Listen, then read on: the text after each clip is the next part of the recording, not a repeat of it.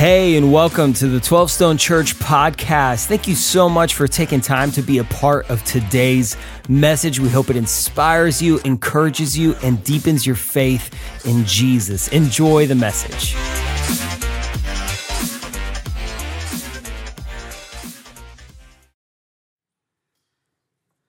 Purpose. It's a powerful thing. For example, what is the purpose of this? Well, it's a ping pong paddle. Its purpose is to knock the table tennis ball over the net. Also, it can double as a spanking paddle in the 1970s, but we won't get into that story. That's something else. What's the purpose of this? This is from heaven, it's a remote control lets you control the TV and the audio, and it has its own specific purpose. What's the purpose of this? Amazon. To buy happiness. Come on, you know that's true. This is a $50 gift card. I have several of them. I promise you, this can buy only temporary happiness. Let me test it out. I can't do this everywhere. Wish I could, but it's your lucky day if you're in the room. If you're a mom, let's say kids under 10, because the role of mom is exhausting. And I know it's, it's spring break, but some of you moms are still here. And you just need a break. So you can only spend this. Michael, where are you, man? Where you can only spend this on you. And Michael's just gonna go hand that to, to five moms with kids under 10. Now, if you're sitting near one, you look at their face, and I promise you, a smile comes on their face. Why? Because that stuff buys happiness. What's the purpose of this? Check this out on the screen. It's a dog. My daughter had a white Bichon Frise. We call it Bichon Freak. What is the purpose of a dog? Don't you know? Man's best friend. What's the purpose of this? It's a cat. There is no known purpose. It's never been found. Now, before I get more hate mail from cat lovers, which you can still be forgiven, I mean, God works through all sorts of. We had a cat, black, green eyes, named Emerald, outdoor cat, had no purpose. Let, let, me explain the problem with cats. You've heard this, but I've always enjoyed it, so I'm gonna read it. A dog thinks, you know where this is going? Hey, these people I live with feed me, love me, provide me with a warm place, dry house, pet me, and take good care of me. They must be God's. A cat thinks. Hey, these people I live with feed me, love me, provide me with a nice, warm, dry house, pet me, and take good care of me. I must be a God. Dogs, cats. Each have their purpose. Israel had no king. And there was a purpose to that because God was their king. And yet there was a moment in time in 1100 BC when Israel asked for a king. Now that was really a way of rejecting God. God called it a sin among the people. But here's what scripture tells us in 1 Samuel. The elders of Israel gathered together and came to Samuel, the prophet who was spiritually leading Israel for God. We want a king over us. Then we will be like all the other nations with a king to lead us and to go out before us and to fight our battles. And so God picked Saul. God picked who, everybody? Saul. Saul became the first king of the nation of Israel. And he had a purpose. He was 30 years old when he became king. And God gave him a very specific purpose. Purpose is a powerful thing.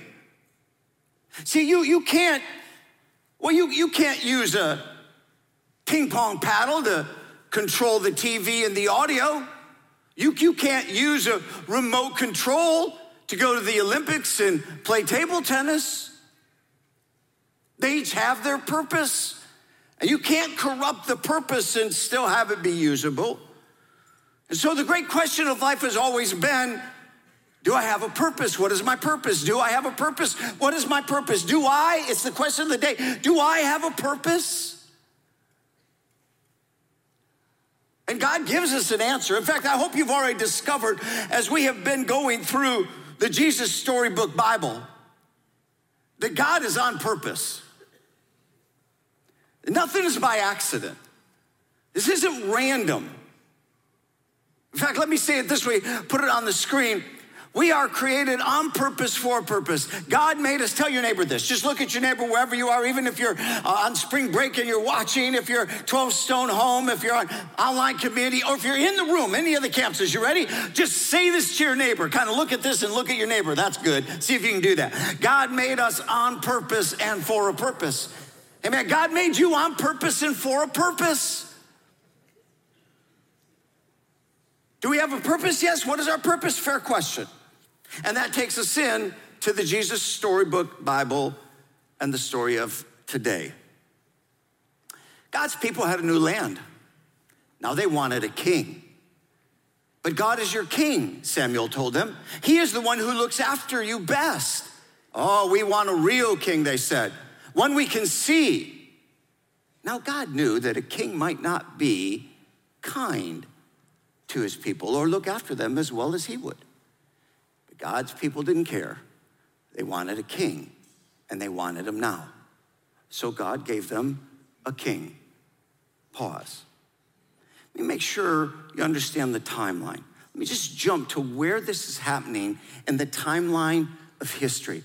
We've talked about Moses, and how God called Moses and brought the Israelites out of Egypt and gave him the Ten Commandments, and then was going to take him into the promised land. And Moses dies, and Joshua takes over. And then we, last week, sat in the story of uh, of Joshua and, and Jericho and, and how God dropped the walls. And then we're about to skip maybe 300 plus years three to 350 years from the end of the book of Joshua to the very first King Saul. These are the years of the judges, and these were up and down years, which means it was up for a season of time. They would follow God and do what God asks and do whatever was right in God's eyes. And then, and then they would get full of themselves and get prideful, and then they would only do what seemed right in their eyes. And when they would do, they would fall from grace and, and get far from God, and then and then they would be uh, overrun and conquered by their enemies, and they would suffer and everything would be down and they'd cry out to God and God would raise up another judge like Gideon or, or Samson. And here's the story. It repeated itself. They kept doing whatever seemed right in their own eyes instead of God's. And then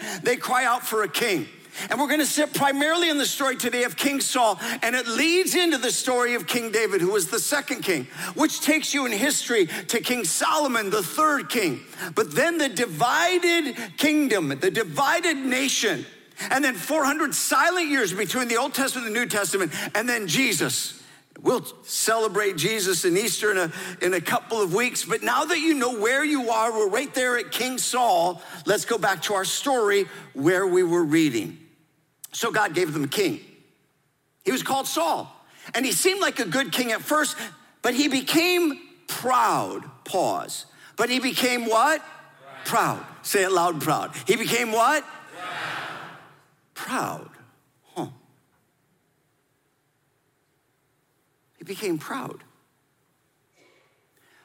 By the way, the next line is what happens with pride. He became proud and stopped listening to God. That's what proud is. He didn't obey God. That's what proud is. Or love God with his whole heart. That's what proud, proud does. Well, Saul can't help me with my plan, God said. I need a king who loves me and will teach my people to love me. I need a true king. And God had just the one in mind. Go to Bethlehem, God told Samuel. You'll find the new king there. Samuel's job was to listen to God and tell people what God said. So, let's camp on the story of Saul.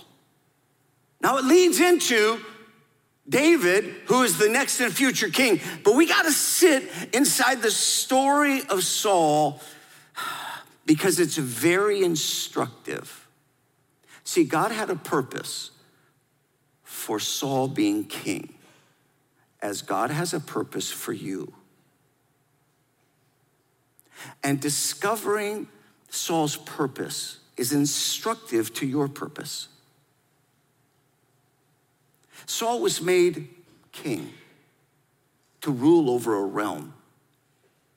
Listen, we all have an arena in which we rule. And wherever God has your rule, wherever you have your reign, however great or small,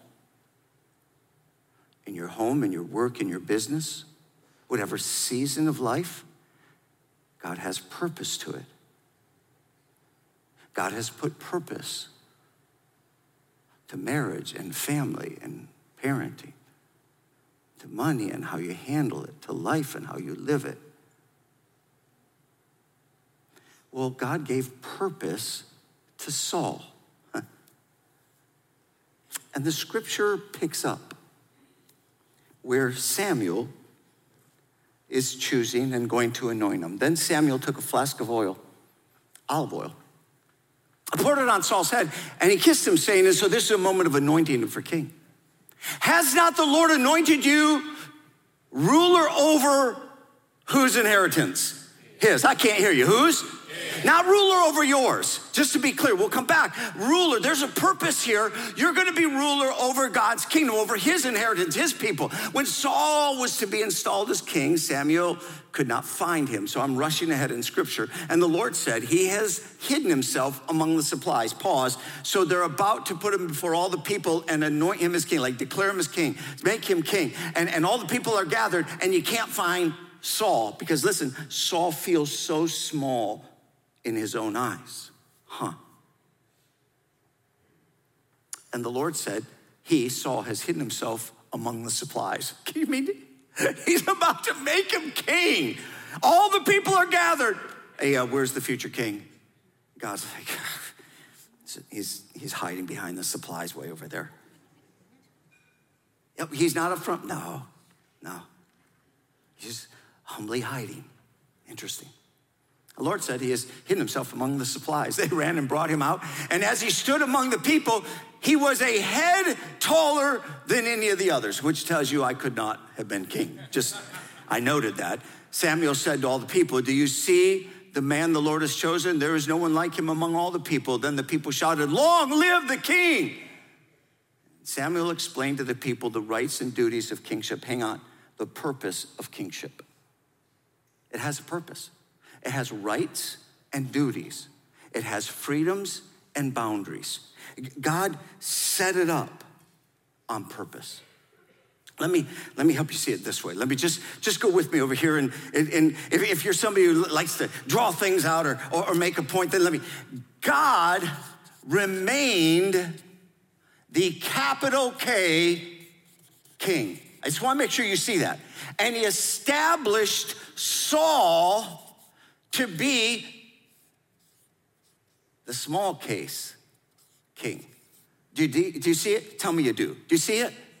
You see the difference? You see, you see the, God remained the eternal, permanent, sovereign king. There's no confusion. He didn't hand it off and say, Well, I'm just going to be absent landlord here. I, you be sovereign. You be king over all the earth and all the world. You be independent from me. You just run it any way you want. Oh, no, God, there was purpose. He established a small K king to rule under the capital K king. And when you understand your place and your purpose, it's a beautiful life. But when you start using a ping pong paddle to control the TV, it doesn't work because you're not using it for its purpose. You get this confused. See, Saul was small in his own eyes. He was a head taller than everyone else, but he was a lot smaller than God. He might have been bigger, but God was bigger. Yeah? Okay. Well, just know in life, wherever God has given you a realm to lead, you're just a small K king. I don't care if that realm is large or small, if it's at home as a mom, a dad, over a family. Maybe you're a teacher. police officer, politician. Maybe you work for someone. Maybe a bunch of people work for you. Maybe you're an entrepreneur. Maybe you own your own company. Maybe you have influence over millions or billions. It matters not. You're always the small K king in whatever realm you rule. Rule like you know you're a small K king. This is what keeps you humble. And what breaks down and broke down for Saul is he forgot there was a capital K king. There is a way to live like you think you're, well, the king. So, what's your purpose in life? The first three kings of Israel Saul, David, Solomon I know they would unite and say, oh, oh, we can give it to you. I'll put it on the screen. You want to get this in your head and in your heart. I exist to serve God, God exists to serve me, and here's our purpose humble yourself. Give me the next line humble yourself before the Lord. Everybody say it with me. Do what? Humble yourself before the Lord. Say it again. Do what? Humble yourself before the Lord. Oh, this takes a while to get in. Let's do it one more time. Do what? Humble yourself. See, every time you're tempted, come on, every time you're tempted to pretend you're capital K King, humble yourself before the Lord. Be humble. I know they would have said this because it's what cost Saul the kingdom. It's what got David the kingdom. It's what the Holy Spirit wrote through Solomon in Proverbs 3:34. It's what the Holy Spirit prompted the brother of Jesus, James, to write in James 4. It's what the Apostle Peter repeated again. Look at the scriptures. James 4. God opposes, let the weight of this fall on you for a moment. This is pretty heavy. God opposes the proud. Hang on. This was written to Christians, this was written to the church. So when James was quoting this and the Holy Spirit was inspiring this, it was for believers and followers of Christ to be aware of something. Listen, when you become a follower of Christ, be careful. Your purpose is to be humble before the Lord. Do not get proud with the favor of God over your life, the kindness of God over your marriage or your family or your single life or your business or your finances. Don't get so right in yourself that you carry a haughtiness in the world around. Do not rise up and start living as if you're king, capital K, over your little kingdom. Because God opposes the who? Proud. But gives grace to the who? What's your purpose? Humble yourself before the Lord. That's why Peter quotes it again. I mean, this is how important it is in scripture. Likewise, you younger people, submit yourselves to your elders. Yes, all of you be submissive to one another and be clothed with what? Man, when you get dressed, dress in humility. For God, here it is again, opposes the who? Proud, but gives grace to the who? Don't put yourself in a place where God's got to oppose you. Therefore, humble yourselves. There it is. Humble yourselves under the mighty hand of God that he may exalt you in due time. Humble yourselves before the Lord. Why? Why? Because your only alternative is proud. If you don't humble yourself before the Lord and live every day with the awareness that you're the small K king, your only alternative is to act like you're the capital K king. And it's so subtle. And when you're humble, God can give you grace. And when you're proud, He has to oppose you because you're lying to yourself. You've lost your place and your purpose. Let me put this on the screen. This, this why this is so weighty. You got, you got to understand what pride does. Pride blinds you to your place in life and blows up your purpose in life. Get a hold of this. It blinds you to your place in life. You start walking around like you're somebody, like you're something, Like you did all this. And it blows up your purpose in life. And you end up like a ping pong paddle trying to control the TV and it just doesn't work. Like, what's wrong with life? You got remote control and you're at the Olympics and you're trying to win the table tennis gold and it doesn't even work. What is wrong with life? See, the, the Jesus Storybook Bible assumes you know the story of Saul. I'm going to overview the story. I won't assume you know it. But what you will see is that pride blinded him to his place in life and blew up his purpose in life. And he lost the kingship. But mostly he lost his purpose.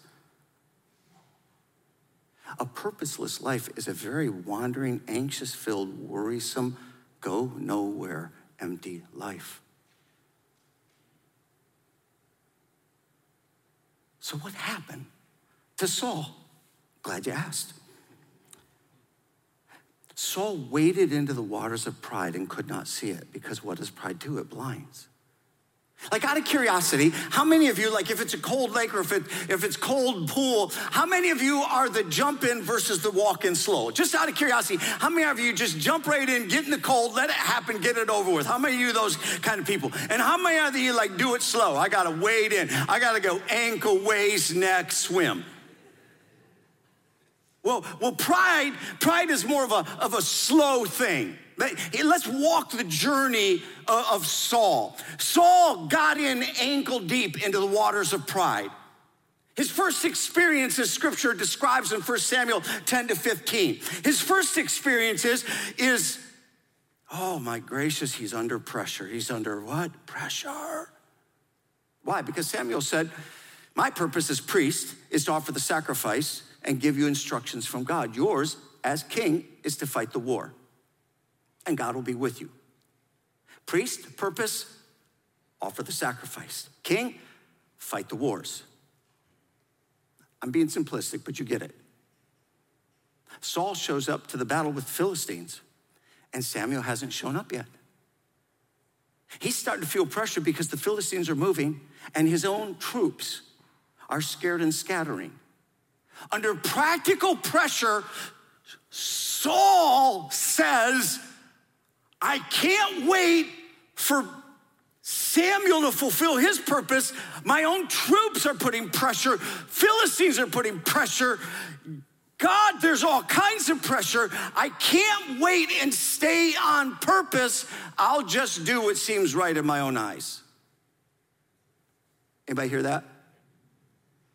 I just, just ankle deep, I'll offer the sacrifice. So he offers, he does the priestly duty and then gives instruction. And Samuel then shows up. What are you doing? He's like, What do you mean? I'm just being practical. How many times, under the explanation of I'm just being practical, do we violate the purposes of God? We're under pressure, we're just being practical. Wake up, can't you see what I see? And you know what Samuel says? You're a fool. And in the biblical, the Hebrew, it's not like, oh, that was dumb. It's you're a fool like the Proverbs use a fool. A fool says in his heart, there is no God. In that moment, you acted like you were capital K king, like you were sovereign, like you get to make God's decisions, like you get to replace your place and pick your purpose. And because of that, you've lost the dynasty he's ankle deep. Instead of turning around and walking out of the water, he goes waist deep, which gets you through all the sensitive stuff in that cold water. And now it's power and possessions. Now, God says to fight against the Amalekites, and when you do, wipe them out. Now, this is a whole nother study in scripture of what a holy war is, and that'd take a couple hours because our present culture can't even understand what was happening in scripture in that context. And you don't have to evaluate it. It was to wipe out because this was God's judgment on them. So, wipe out the Amalekites, wipe out the king, and remove all of the unholy animals, which means all of them. You just kill the whole thing, wipe it out. All right. That's God's purpose. God gives him victory, and Saul, before he takes down King Agag of the Amalekites, he's like, you know what? If I brought him alive, chained into Israel, everybody would celebrate me. Oh, because it was the custom of the day when one king conquers another king. If you walk that king into your territory and he's subdued, everybody sees you and your name gets bigger. You become a conquering king. You're amazing. They start exalting you. Saul, Saul, Saul. Woo, look at Saul. So he does what is right in his own eyes and he doesn't kill the king. Then he sees that there's some really good livestock, fat, healthy, and he kills all the weak, but he keeps the good stuff. Because after all, you want power and possession. And he did what seemed right in his own eyes. And Samuel shows up and says, What are you doing? You're violating the purpose of God. You've lost clarity of your place. He's waist deep into pride. He doesn't turn around. He just walks deeper into the waters. He gets neck deep. When Samuel goes looking for him, he says, Now, where's Saul? Saul went back and he's making a monument to himself. Oh.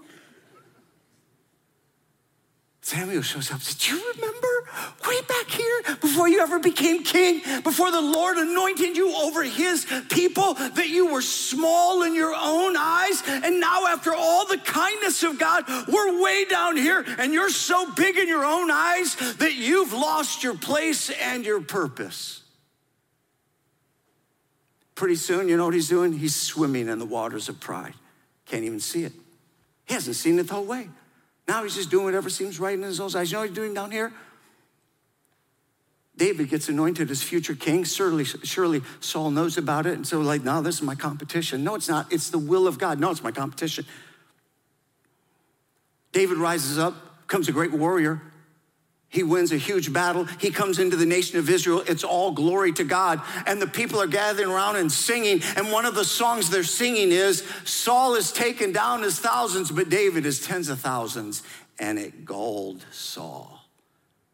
And he decided, I think I'm just going to kill David. And he tries many times. Hang on. Isn't this interesting?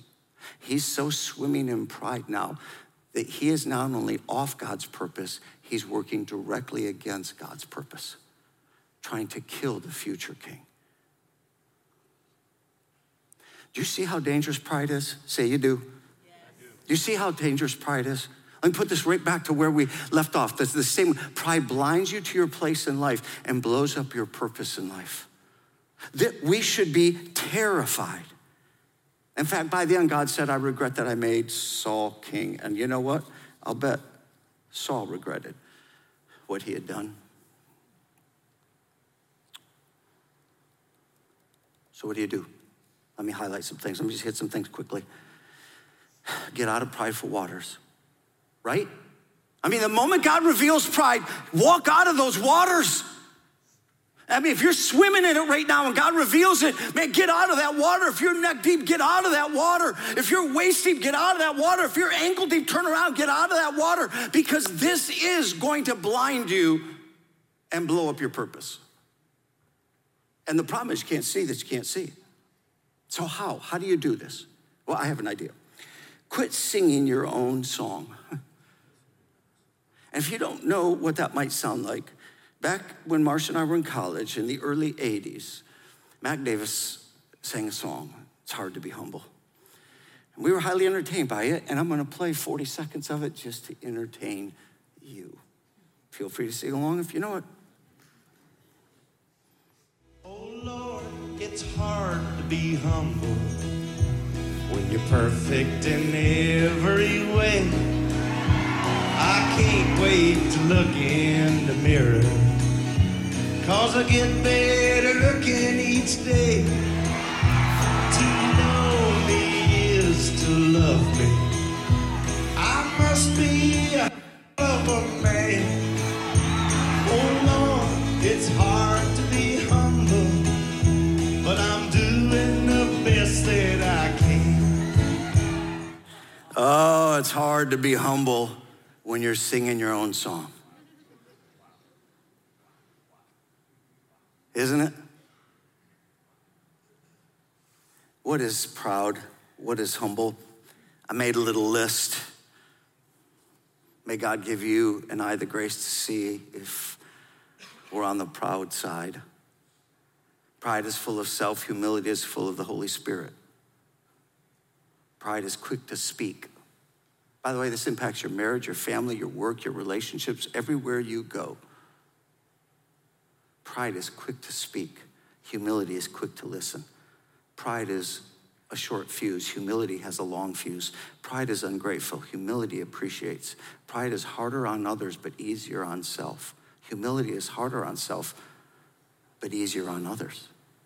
Pride depends foremost on itself. Humility depends foremost on God. Pride is quick to division. Humility is quick to a conversation. Pride bends and breaks God's teachings. Humility bows and obeys God's teachings. Pride exalts self. Humility exalts God. Pride is the sin of Satan. Humility is the heart of Jesus. Where are you proud? Ankle deep, waist deep, neck deep, swimming in it. Proud is such a subtle thing, nobody can see it. It doesn't mean you have a lot. You can just be proud in a little. Huh. Are you working harder to build your name or God's name? Are we having fun? Because I can feel it. I can just feel like, man, this is fun. Man, we love this subject. How are we going to be helpful if we don't have honest conversations, right? Are, you aligning your values to culture or to Christ? Honestly, we live in a world with a lot of questions right now. I jotted some down. What about origins and creation? What about male and female? What about marriage and its definition? What about family and parenting? What about materialism and giving? What about indulgence and drunkenness? What about social media with slander, gossip, and divisiveness? What about Jesus' church in an age of anti church? See, in all of these, God has spoken purpose into all of them. And the question is do you bring your life under the values of the culture or the values of Christ? See, if you're a follower of Christ, you don't do, do what seems right in your eyes. You don't do what seems right in the culture's eyes. We live in a culture that says, go find your own truth, whatever seems right in your own eyes. You do understand that's judges. And Saul brought Israel back to the dark ages of judges. To be a follower of Christ is to no longer believe any of us simply do what seems right in our own eyes. Now, some of you are not followers of Christ. Some of you listening, gathering at a campus, you're a 12 Stone Home. Some of you are in the online community. You're investigating faith. You're not sure you buy this Jesus thing or the truth of Scripture, the Bible. I get that. Welcome. If God is drawing you to Himself, stay in the journey. But understand something our primary role is not to start with culture as followers of Christ. We start with Christ, not culture. We're not out to make the world be like us, we're out to be like Christ. So we adjust to his teaching. So we're not gonna join. We can't join this idea that the culture sets our values. And if you're a follower of Christ, that's what it means. You've been spiritually born again. You follow the teachings of Jesus. And listen, you get caught in pride and it blinds you, and you start blending culture and Christ. It's not Christian, it's proud. You get ankle deep do whatever seems right in your own eyes instead of God's eyes. Saul thought it was no big deal. That's what we say. Ah, no big deal. That's what pride says. Pride doesn't care. Hmm. So get out of it. Get out of those waters. How do you get out of those waters? Let's go back to Peter in 1 Peter. Humble yourselves before the Lord. Be clothed with humility you know what that means? Let me go practice this. That means when you get up in the morning and you get dressed for the day, put on humility. All that means is this. You go, you go get dressed for the day, whatever, whatever you're wearing for the day, just, just make sure that when you get dressed, you put on humility. You put on what? Like clothes. You just, you just put it on. All right. And make sure that humility is your garment. wherever you go. That what you're going after that day is to honor God and please God. In fact, I, I, I'm suggesting a prayer to you. I'm suggesting you just gotta make this a prayer every morning. And if, if, you won't do it forever, just do it for seven days and see what happens. Heavenly Father, I humble myself before you. I exist to serve you today. Help me honor you and value others. Hang on, what does that mean? Oh, oh, will you put this on? This right here, this, you know what this jacket is, this little vest? Heavenly Father, I humble myself before you. I exist to serve you today. Help me to honor you and value others. That's what this is. You know, when you go to a, restroom and then you check yourself, do I look good? When you check yourself to see if you look good, offer the prayer again. When you get home and you change your clothes, man, I just want to be in some relaxing clothes. When you do, make sure you put humility on because that is what helps your marriage and your family work. When you come to church, put humility on. When you don't come to church, put humility on and come to church. just, just put humility on. Eh, just dress in it. Oh, but I want to know the practical stuff. I know, I know, I know. I want to know God's will and purpose. You know, like what should be my job and where should I work and, and, and, and where should I buy a house and how much house or should I be in an apartment and, and I want to know college or trade school and I want to know should I take the new job opportunity. I want to know practical stuff. I, I want to I want to know if, if I should get married, who should I marry? I, I want to I, I want to know how I should handle money, anxiety, how I should handle worry. I, I, I want practical answers to practical stuff in real life. Hey, I'm going to show you how practical this is. The whole teaching has been incredibly practical if you understand God's purpose. See, I'm, just going to put you a progression of four things that are true about the purposes of God. First of all, we share the same first purpose, all of us. Followers of Christ, we all share the same first purpose, which is the being, and that is humble yourself before the Lord. Then we share the same second purpose, which is valuing. That is, we take the same values of God. You take the scripture, these are the values of God. So listen, we all have the same first purpose, humble ourselves before the Lord. We all have the same second purpose, we walk according, according to God's word. We don't do what's right in our own eyes, we do what's right in His eyes. Then we each have a different doing purpose. And by the way, things like growth track that we do here, they help you kind of understand your spiritual gift, your personality, what it means to go out in this world. Yes, we all have different purposes, and you have those kinds of questions, but know this the doing purpose, which is here on earth, ultimately leads to we share the same forever purpose. We get to dwell with Him forever. Thank God, heaven's coming. But while we're in the doing, watch this People all want to know the doing purpose, and here's what I want to help you understand. You can't hear God speak on the doing if you're not walking with God in the being and the valuing. Because pride takes over, and pride closes your ears and shuts your eyes. That's why this is so practical. Saul didn't put on humility, and God replaced him with David. Listen, you don't have to have God replace you. You can get out of the water. Thank God, if He reveals pride to you, you can get out of the water by the grace of God. In the eighth year ish of 12 Stone, we were doing better as a church. Some of you know the story of the first few years were rough, and Marcia and I we kind of went major backwards financial and near bankruptcy and lost all our house money and personal money and health insurance. And it was just an ugly first four years and took a while for the church to gain, gain traction. And then six years in, we got property and building and opened up doors and then broke into the serving 200 and it was started to become self-sustained. Then 300, 400, 500, 600. And, and, and now we were going. And during all that time, we were dependent on, on our denomination of which I'm a part, the Wesleyan Church, where I hold my ordination. And they had helped pay for my salary in the first year or two and helped the church establish and bought the first half of the land and the whole district and circles. And I was dependent on them because I was desperate. But now, by year six, seven, eight, I, I don't need them. We're the biggest and fastest growing, and we're self sustaining. And then things went sideways with the new district superintendent, and I thought, we don't need them. We might as well just go independent. Because there's a way where you were once dependent and you appreciated and you needed, and then you forget what somebody did hint, hint, children. Anyhow, that was just random. That was just, and then you get to this side. So I was sitting with attorneys and I was setting it up so that we could go become independent. just take everything, walk away because I didn't like the guy. And that was my first time I got to sit down at a meal with John Maxwell. And I shared it with John because I knew as a leader he'd understand and he'd affirm me and he'd celebrate me and help. He'd help me go from waist deep to neck deep. Come on, John, help me. John said, You know, Kevin, I can't tell you what to do. I can just tell you this God often puts a less talented leader over a highly talented leader to test the humility of the rising leader.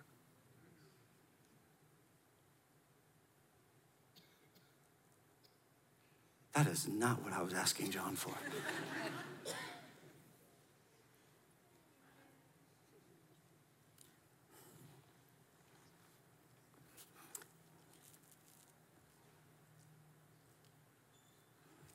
Was so exposed.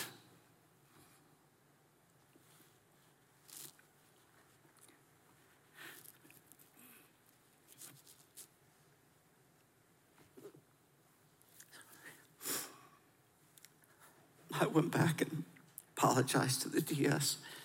I got humble, he got humble, we got humble. It's been a blessing in my life ever since. I think that day God rescued me from myself. I think God would rescue you from yourself if you could just get humble. If you could do this prayer that we looked at right there. Heavenly Father, I humble myself before you. I exist to serve you today. Help me honor you and value others. Thank you again for spending time with us today. A special thanks to those of you who generously give through 12 Stone. It is because of you that this ministry is possible. And if you want to learn more about 12 Stone, make sure you follow us on social at 12 Stone Church and check out a location or a watch party near you. And if you enjoyed the podcast, you can subscribe, share it with your friends, hit the share button, or even take a screenshot and throw it in your social stories. And make sure to tag 12 Stone Church.